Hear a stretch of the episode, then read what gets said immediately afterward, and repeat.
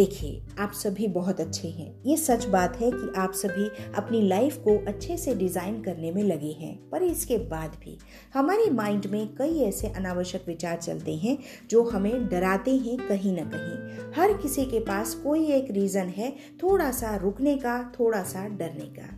ये कारण क्यों है? ये इसलिए है कि हमारा माइंड पूरी दुनिया से अटैच है और दुनिया में जो देखता, सीखता, सुनता, पढ़ता है, वो सभी हमें ला कर देता है एक मेमोरी के रूप में। आपकी मेमोरी आपके लिए एसेट है। अपनी मेमोरी में से आपको क्या रखना है और क्या इरेज करना है, ये आप ही के बस की बात है, किसी और के बस की बात नहीं है।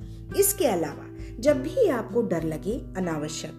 वो डर कैसा भी हो, किसी काम से जुड़ा हो, किसी व्यक्ति से जुड़ा हो, किसी घटना से जुड़ा हो, आपको उस डर को दूर करने के लिए केवल एक रूल अपनाना चाहिए, लाइफ में। एक एक सेंटेंस खुद से कहिए। आप कहिए, जब होगा, तब देखा जाएगा।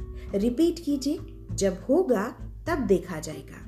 इस एक सेंटेंस से जो भी अनावश्यक डर होंगे, आप उन्हें दूर करके एकदम से ना साहस से आगे बढ़ेंगे। आप देखिएगा, खुद से अटैच करके, अपनी सिचुएशन से अटैच करके इस सेंटेंस को दोहराइए। और फिर देखिए, आपको एक अलग से साहस का संचार होता नज़र आएगा। आपको लगेगा कि हाँ मैं अनावश्यक सोच रहा हूँ। जब होगा, तब देखेंगे, तब टैकल करेंगे।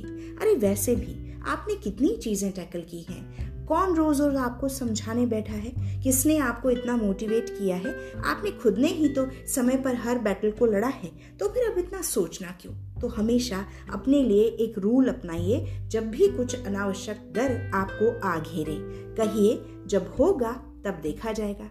और फिर देखिए, इसके अलावा फिर भी अगर कहीं डर लगता है, कभी बाल मन है, कभी किसी व्यक्ति को ऐसा लगता है कि मैं सॉफ्ट हार्टेड हूँ और मुझे कभी कभी किसी चीज़ से डर लगने लगता है तो खुद से कहिए I am safe I am secure बार बार रिपीट कीजिए I am safe I am secure अगर डर लग रहा है अपने घर वालों के लिए, परिवार वालों के लिए रिलेटिव्स के लिए, किसी अपने के लिए तो कहिए we are safe we are secure देखिए, इस पूरी दुनिया में सब कुछ एनर्जी है और एनर्जी सबसे ज़्यादा आपके विचारों और आपके शब्दों से आती है। इसलिए अपने विचारों और अपने शब्दों को बहुत सावधानी से अच्छी अच्छी तरह से चुनिए और फिर आगे बढ़िए। देखिए, अपने आप को कैसे कोई रोक पाएगा? तो चलिए, आज की बात यहीं तक। हम फिर मिलते हैं किसी और टॉपिक के साथ। तब तक के लिए आप बहुत खुश रहिए और अपना बहुत सारा ध्यान रखिए। Thank you